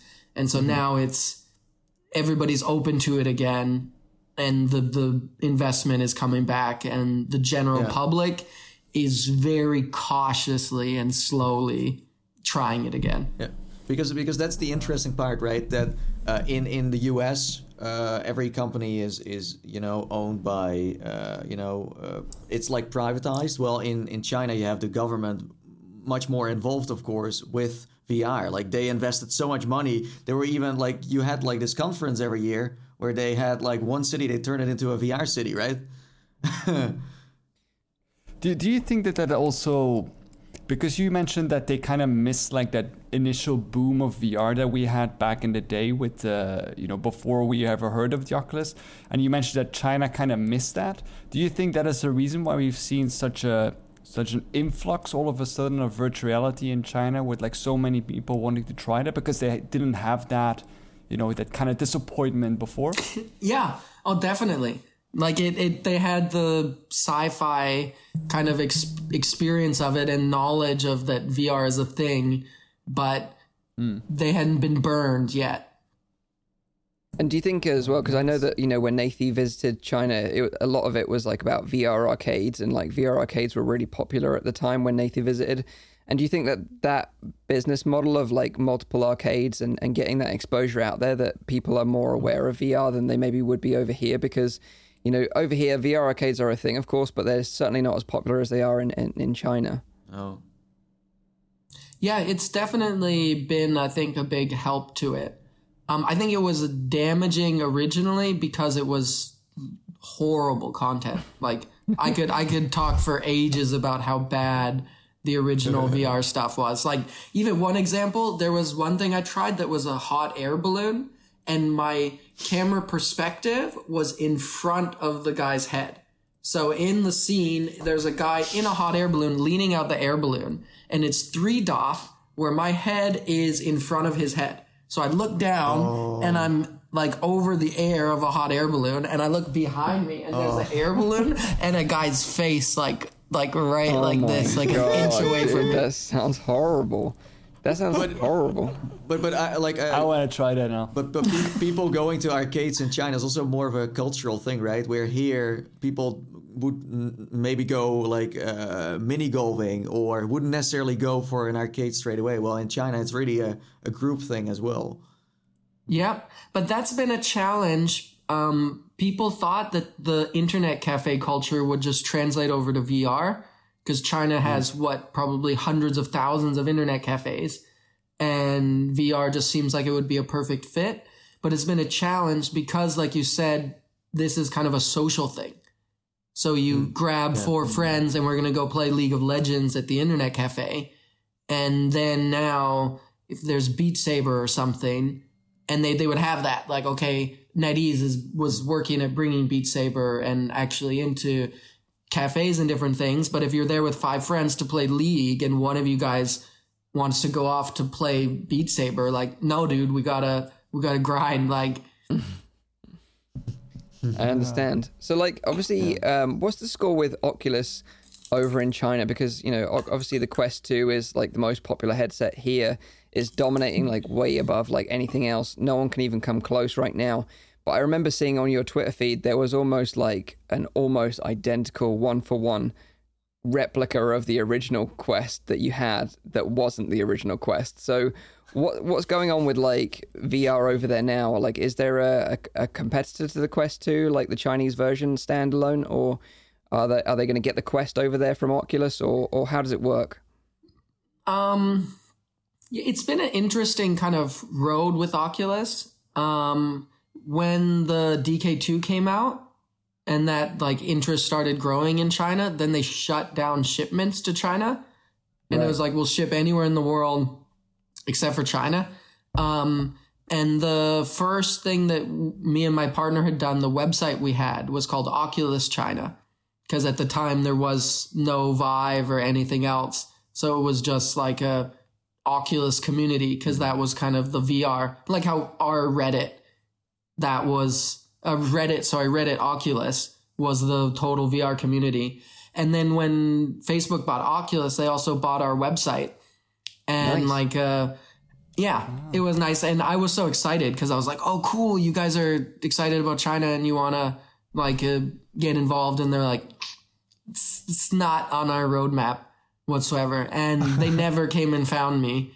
And so it seems like as time's gone on, once I switched over to Facebook servers, even before the Facebook login, nothing was possible without a VPN.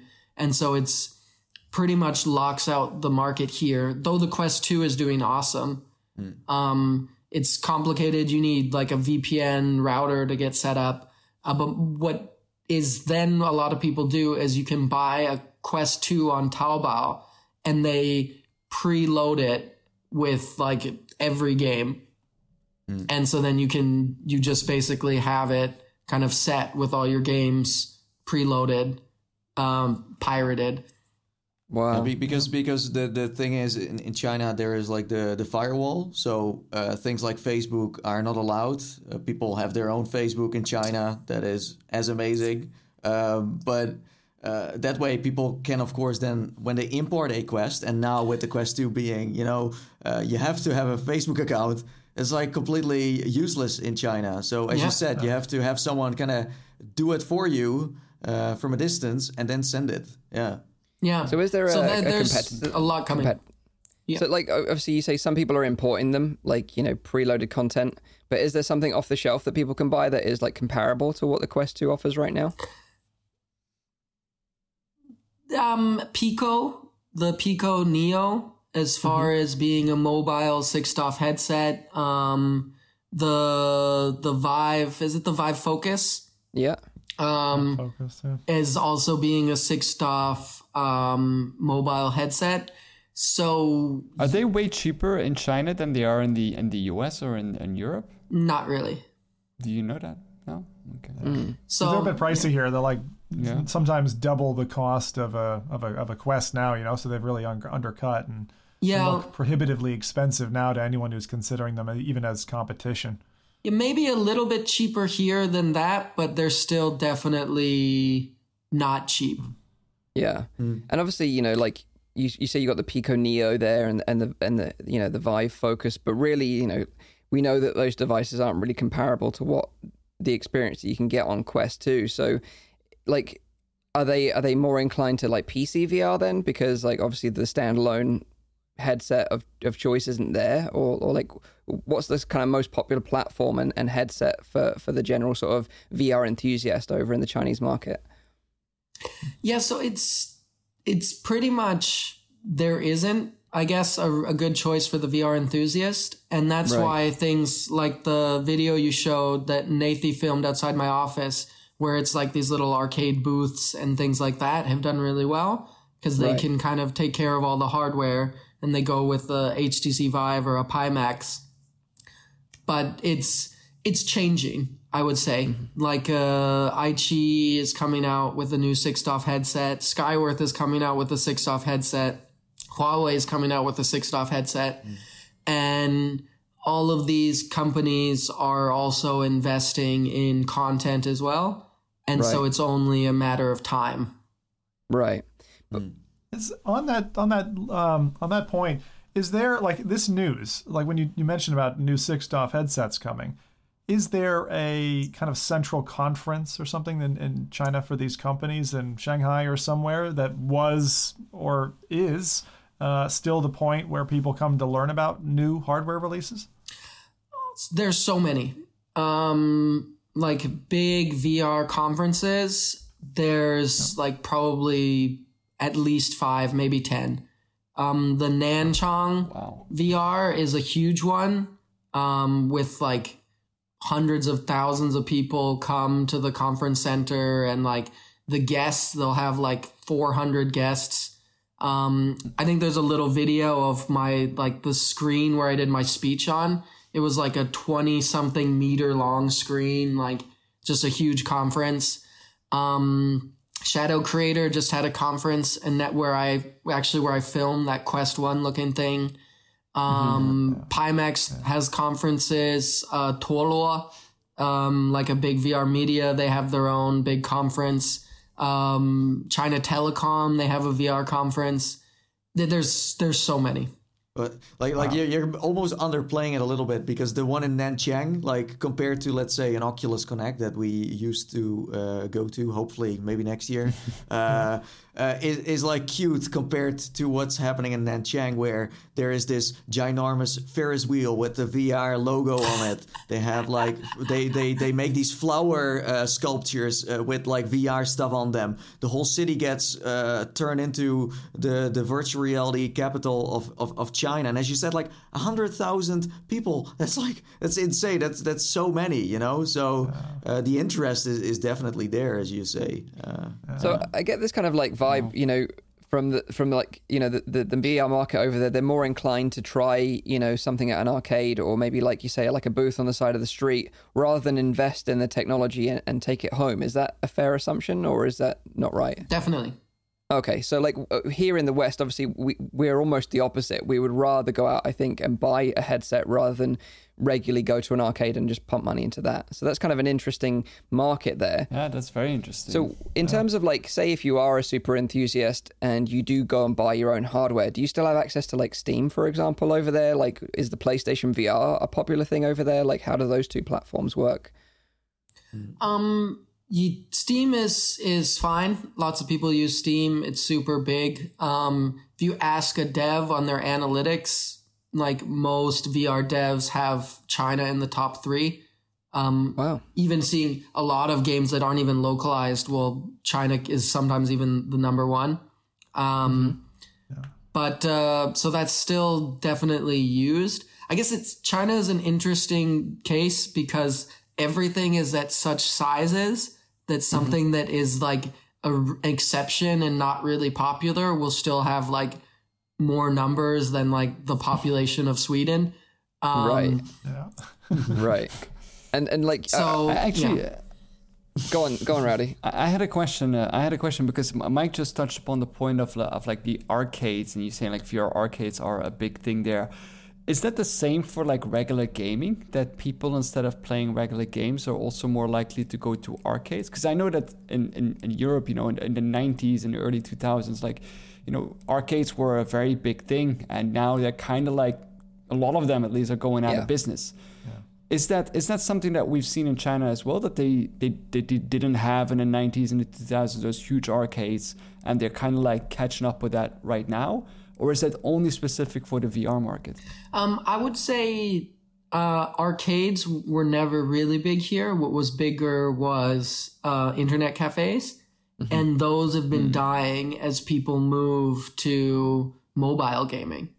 Mm. And so the but, internet cafes are on the way out it was kind of interesting when Nathan came back because he said that you know, and it's funny you say that some Steam games are like wildly popular in China, like almost like the number one audience is, is from China. But what we, we we understood when Nathan came back was that a lot of these Chinese arcades don't abide by like licensing rules. So they were like yeah. buying a copy of Beat Saber on Steam and then running it mm. twenty four seven and charging people to to play it. That's that's right, yeah. isn't it? yeah, definitely. Um, right. and and actually not just not just buying a copy, piracy is really huge. and Right. that's Not actually even buying don't even buy a single copy. copy. wow. Wow. what's what's crazy actually is there are platforms for arcades that are pirated games. So it's like you don't even go on like a torrent site and get a copy of your Beat Saber. You'll go and get like a Steamish looking platform that has a collection of all of these games. And it's like you don't pay anything and it's somehow ad supported. And then Oh the god. devs of that platform get money, but the games are pirated. Um, do you guys know the way. Wizards? Oh, the Wizards, Wizards, game? Yeah, yeah. of course. Yeah. Oh, yeah. the game. Yeah, so that's something else that FXG does. Just kind of me being, as Nathie said, like kind of a bridge in between both sides. We do localization and promotion, and piracy protection is a big thing. And the Wizards, like, uh, that was super pirated.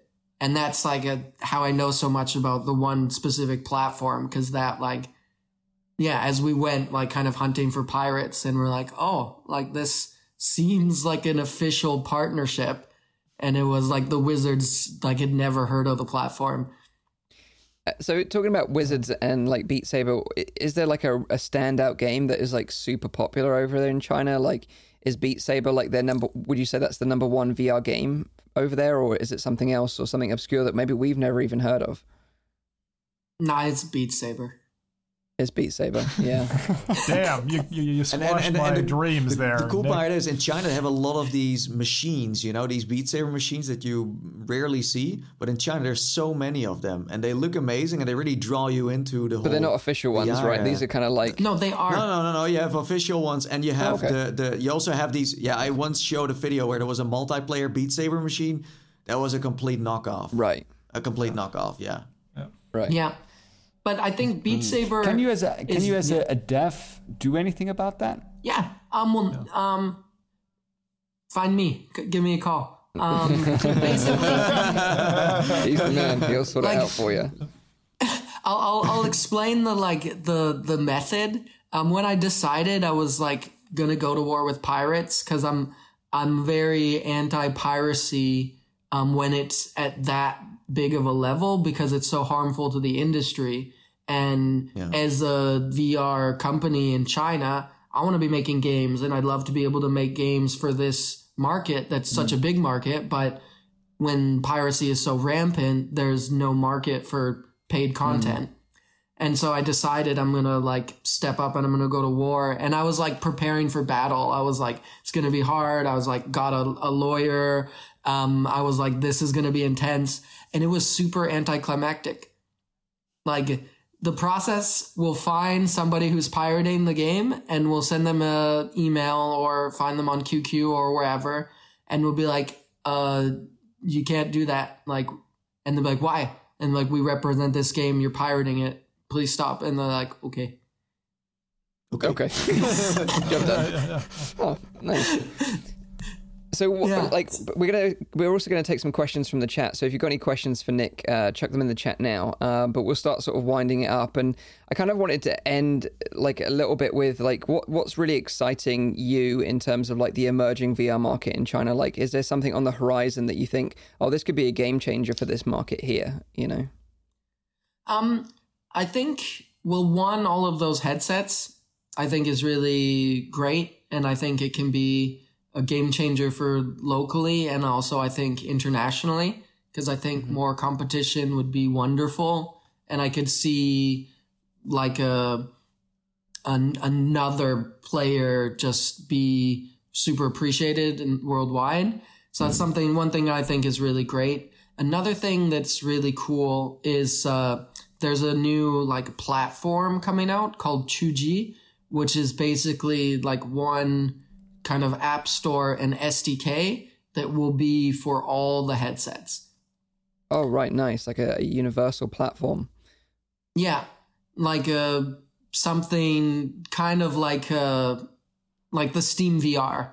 How you, you use a developer builds with Steam VR and it's going to run a Oculus or a Index or something, but for these mobile headsets. And I think now with devs wanting to get into the Chinese market and you got like 10 different SDKs, one for each headset that are all like completely differently set up and it's really difficult. Like now we're working with Huawei and we brought like a, I think five games over last year and it's challenging for the devs like figuring all that out. And if there was just one platform that figured that all, hmm.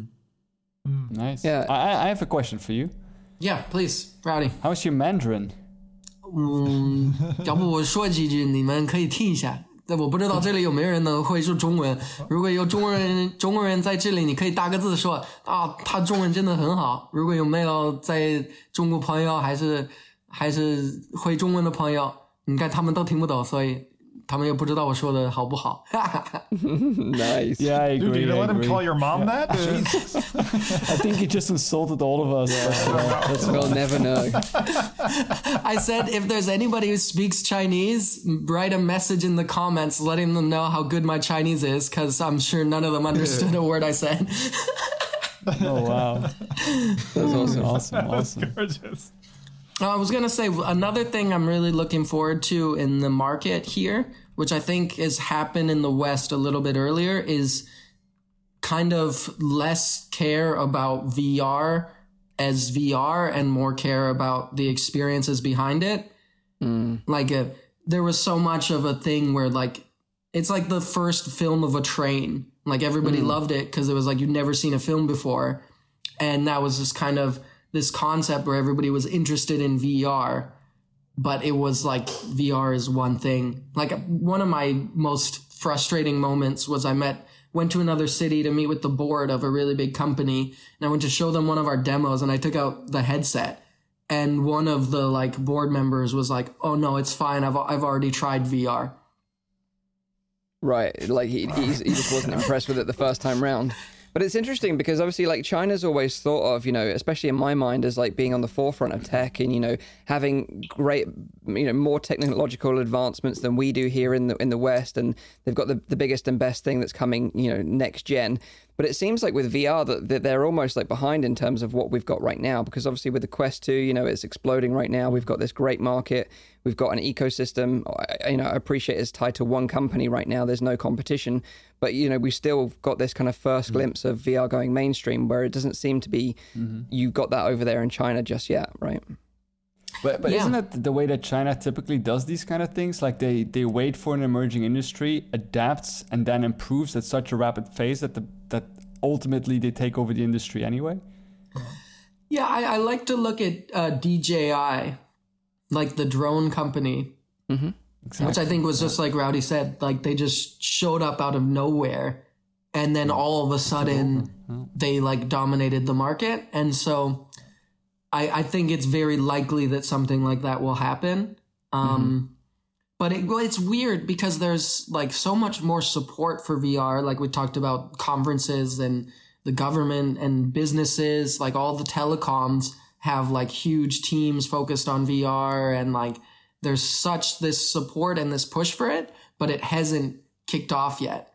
So I think it's still, it's kind of, uh, there's going to be like a, the breaking point where they can get over the like bad experience of a couple years ago and then it'll blow up and then we'll see like the tech take off because yeah the speed of development here and everything is insane and once there really is a market for it then it's gonna catch up and probably pass the rest of the world Yeah, that's really really interesting. Is there anything else you want to add, Nick, before we sort of uh, wrap it up a little bit? um. I like synth You can say in riders. Mandarin if you want. nice. oh, To be I, fair- we, we just we just created the Chinese name for synth riders. Um, They hired my team to like to to to translate synth riders into Chinese, and, And it's like it? like uh Huayin Qi which is like the psychedelic the night of the psychedelic sound. Nice. That's oh, that's oh, awesome. That's a, okay. Okay. Yeah. That's really nice. And also, oh, this explains why Yoshi has been playing Synth Riders yeah. on your team, of course. He's been playtesting the game in Chinese. The pirated ah. version. Yeah. yeah. yeah but uh, we, we, should also note, you know, and thanks for Nick joining us. That it's actually two a.m. Um, uh. where you are right now, right? Now probably three thirty. Is or it? even even later. Yeah, hold he, on, hold he dragged on. himself out of bed for this, so uh, I do uh, I do really Oh, appreciate yeah, it's it. three thirty. But no, it's awesome. This has been this has been so much fun. I could I could go another three hours. I don't think I could. So props to you. So now, uh, now let's hand it over to Zim for uh, the latest releases uh, this week that you should be uh, looking forward to. Yeah, and uh, as as we're starting off here, I will just say, um, probably point you right right back to the earlier section where we're talking about the Steam VR demos that are available now, because that's the strongest I think place. Although it's um, some good, some not so good, as Mike described it earlier. I think DOS, that's the that's the one. Toss, toss. Yeah, you. Mike, Mike's a real toss. Uh, anyway, um, moving on quickly to. We were talking about conferences, and I think this is a really interesting thing. We've been asking this question since COVID hit, um, which is basically, is there a good solution at the moment? There hasn't really been a great one. Uh, this one comes from a company that started off initially in 2004 um, and started going to kind of social uh, VR and really for collaboration. They're called Glue. I love the name, by the way. Not just because a lot of their environments have this lovely white kind of Elmer's glue look to them, but also that uh, they're meant to, their, their focus is being a virtual extension of your workplace. And they're doing it in a way that, that I haven't seen other collaborative uh, applications do it. So I'm quite interesting interested in this. So for example, right, say you're working together with a team and you need uh, you need a kind of like a, a surface uh, to be able to collaborate on. You know, you have your sticky notes. Let's say you're a developer team and you're kind of working through various phases. Well, what Glue allows is, uh, and the, the feature that kind of attracts me most is asynchronous collaboration. What that means is if I log in on Monday morning and I go ahead into this kind of persistent environment, along with my avatar or whatever. I could do that and I could log in with Mike and we could put a couple of post it notes up on the board. But I could actually log out and Rowdy at six o'clock in a different time zone could, could hop into the same space and actually affect that space. So it's kind of persistent, asynchronous collaboration. And I really find that to be um, a unique selling point compared to a lot of the other apps I that we've could seen. mess up your workflow. That's what you're saying. Yeah, we wouldn't allow you in. Yeah, no, no, wait, wait, wait. we could, we could now, we could now officially, as every LD say, we ha- we have a building. We have a. You, you can just you know visit us. Virtual headquarters. It sounds amazing. Yeah. yeah. No, don't don't say virtual. It sounds as great if you just say we have a building. You know, we're like kind of whoa. building the F reality building. So you can customize the environments to a degree, right? So you have a number of different environments in Glue, and um, they've they've been like running awards and stuff. But I love the fact that their first company that they started off uh, in 2004 was called Fake Production, which I just think is the best name of a studio that then ends up doing you know business Wow. conferencing applications. I will recommend you go check out their rich website at glue.work uh, because the website is probably one of the best VR app websites I've seen. Uh, and it, it's got beautiful graphics and t- talks to you all about the app. This is free, by the way. It is on the Quest platform, and it landed on the 4th of February. So it's already out. Uh, it was originally born in 2017, and they've kind of been working their way through various apps and support. So, so in what genre can you find this on the Quest Store? Because it's not a game, it's not necessarily an experience either. So where are we then kind of looking at? You know, where I is just searched going? for the keyword glue and I found it. So Okay. I, I don't know if there's a subcategory that it fits neatly into. That's a good point. I don't know that we have Might be under productivity or something, but it's certainly under new releases right now. I hope it's not under exercise apps. You're supposed to strap weights to your arms, and feather and post-its up or something. I don't know. It could be a bit challenging, you know. but yeah, so it's a 30, 30 person strong team. I think you'll see from their website that it definitely got clout, uh, and I'm really interested to check this out because. Uh, like, like Rowdy and I have talked about before, and the guys we've all talked about these kind of collaborative apps. Yeah. So many in the last year and a half we've seen, but I haven't seen one with a real like interesting, unique selling point. Yeah. This one has really nice looking environments. Uh, it's got that asynchronous collaboration, and they have their own uh, sync. I'll call it um, harmonized, uh, harmonized um, psychedelic uh, avatar oh, system. no, okay. Avatar system. So you're not using the, the the Facebook or Oculus avatar. You're using one that's just on that Oh, yeah, yeah, platform. yeah, yeah. From some of the comments that's Wait, wait, in the that is. chat, um, Eric and Gaming Science Teacher both say that there is a free demo right now, um, but you have to sign up to a Yeah, monthly I just wanted subscription. to say, Yeah. yeah, I would just Ah, say. okay, okay. So they got me with the details. I, I just wanted to ask, Always like, why is it free? Because it might sound Yeah. strange, but uh, no. Okay, there you go.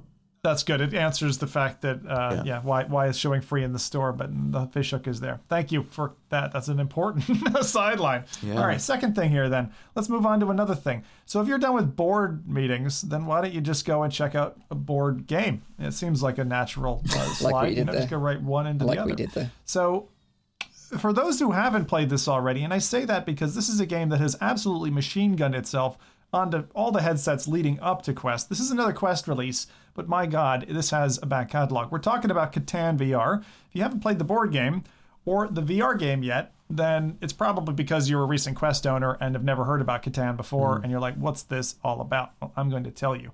So for 15 bucks or 11 pounds, uh, this one also landed on the 4th of February from Experiment 7.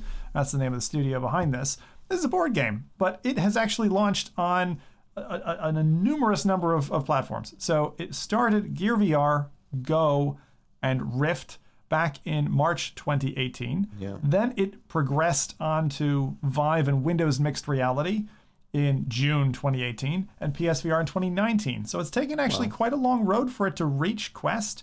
And we've seen this before. Take Minecraft, for example. You know, things that you can play on Samsung Gear VR, but you still can't do it on your Quest. That's There's so been, been a bit of frustration about that's these so things. weird because I only remember this being on the Oculus Go. I know it's like hugely popular, hugely popular, but uh, PlayStation VR and PC. I'm like, what? What did I miss? What did I miss? Yeah, yeah. I, I- I played with a guy in, um, I think he was Afghanistan or Iran. Like he was a military guy. I'm like, are you you're like in a military base? He's like, yeah. And he's like, I'm gonna kick your ass at Catan. And I'm like, I'm sure you kick my ass in real life too, buddy. But you know. this is a- anyway, I got a couple of quotes just to explain Catan because I think it's a little bit complicated. And if you're not on the video, you're like, what Uh, is this? Before you say that, like I tried it out, never having played Catan before, and I couldn't figure out for the life of me what I had to do. And he's a neuroscientist. it's what does that say? That's true.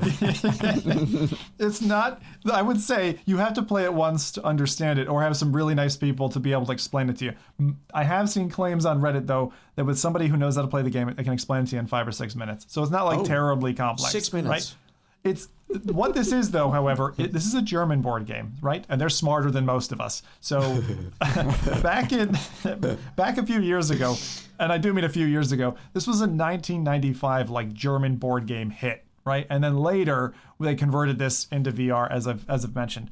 One of the things i want to talk about is this is a cross platform game so if you have somebody on a samsung gear vr a go Dude, a rift you can play with them what other game can you do that with Oh, like It's rare. very few. It's very rare. few, right? Games like Wander allow it, but you know, Mm-hmm. there's not many games that cross this many platforms and PSVR and are, are cross-platform play, friend invites, matchmaking, all of that kind of stuff.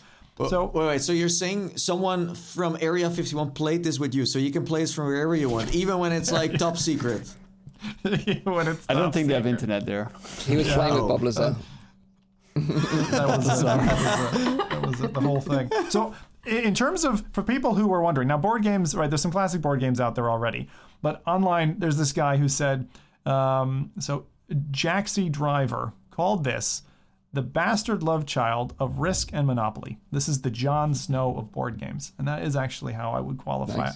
it. It is a, it, it is, it is, as another redditor has mentioned, the most fun way to ruin friendships. So unlike Monopoly, where you can get knocked out, you stay in the game.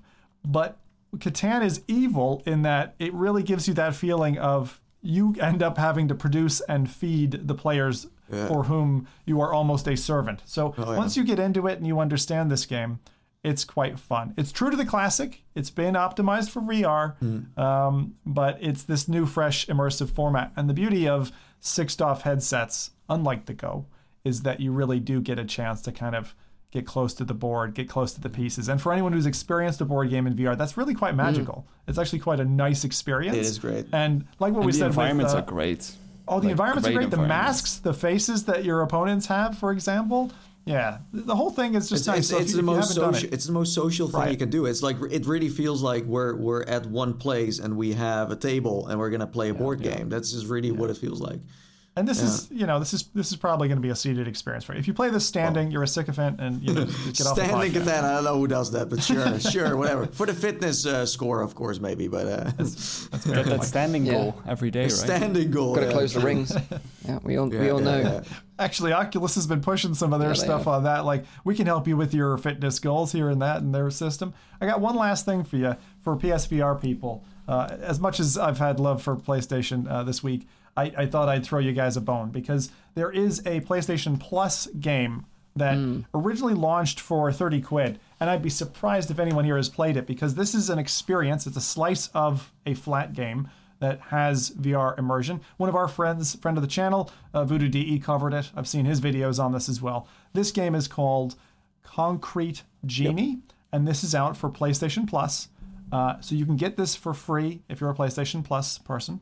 And it's actually a game because last week we had this great in depth conversation with Rosie Summers, who's a VR artist and renowned for her works. Um, this is a bit like that. It's a bit tilt brushy in its nature. So you get into the VR experience and you're painting. It's actually a kind of a mesmerizing painting experience along with the story that they've got. So there's a VR experience sliced into that. Voodoo D had mentioned that it is actually quite, it's a short experience, but the way he classified it, when it had a launch price of 30 euro, um, he said, I wouldn't buy, like, if, if you don't have the flat game already, I wouldn't buy it. But the VR experience, if you've already got the game, is definitely something to check out if you got PSVR. So it gave the thumbs up from him.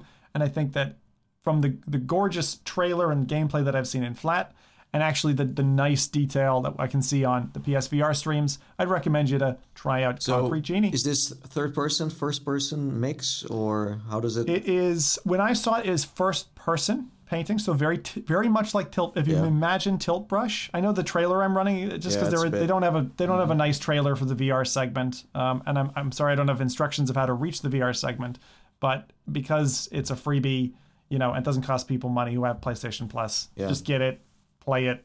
If it's terrible, report back and tell me Zim you were that was a bad Mm-hmm. Looks recommendation. nice. Yeah. So Concrete Genie. Uh, and the other two, Catan and Glue. Wow. So I was going to start off and say that, you know, Glue was like this app and you have to have some adhesive that goes with the software and, and then you just have to stay in your headset. But you get a great FOV. And I just decided I'm not going to troll these guys. They've been through enough. So- and poor, poor, poor Nick, uh, he's up too late. He'd be dreaming. He'd be, you, know, you think he's like uh, psychedelics or Surprised he's still awake. yeah, that he didn't fell asleep. Um, so, so before before we go, uh, if you want to learn more about what Nick Mitchell and his uh, team are up to at FXG, then check out the link uh, in, the- in the uh, well uh, description. If you're, of course, watching the YouTube version of our show. So, yes, Nice, nice. Thank you very much. Well, yeah, we're going to round up the show now. So, just a quick reminder: if you've got any questions, now's the time. But I'll just go over the sort of uh, the deets. So, this is a weekly VR, AR, and MR talk show, live streamed every Saturday on YouTube and on Twitch. Show goes live at 7 p.m. in Europe, 6 p.m. in the UK, 12 midday in Central US. Also, check out the audio version, which Rowdy works incredibly hard on, and that's available on iTunes, SoundCloud, and Spotify. If you've enjoyed the show this week, hit that like button and subscribe to the channel for all our future uh, VR podcasts. And uh, let's see if we've got any questions. Uh, just another quick one as well. Uh, Walking Dead trial mode is available as a free update to the Walking Dead Saints and Sinners this week on Quest. So Oh, go check that out if you're uh, looking for some more zombies yeah, too. that's the wave-based kind of survival mode. Yep, right? yep. And if you want another zombie wave-based survival mode, Propagation VR's co-op mode is available for ten dollars, and the single player is available for free on Steam. Uh, I'm, I'm going to leave a teaser here. I've started, I'm two hours into playing Onslaught, uh, which is the game that isn't Oh, Saints and God. Sinners. And I will give you guys Game my that feedback on saints that and next week. sinners. That's the description. that's, the other That's one. the perfect description. That game was so bad. That game. That game was so Oh, so wow. bad. Um, but yeah, thank you again to uh, Nick for joining us. We really appreciate you getting up in the middle of the night to join us for the show, and also Yoshi as Yeah. well. Uh, he- he must be knackered after all that Synth Riders action. And of course, thanks to Th- Synth Riders for sponsoring the show. Uh, we really, really appreciate yeah. it as well. Um, so we'll be back on next week's show. If you've got any suggestions for guests that you'd like to see on the show, please feel free to reach out to us or tag us on Twitter or something like that. We'd love to hear your suggestions. Have a great week in VR. Take care of yourselves, and bye bye for now.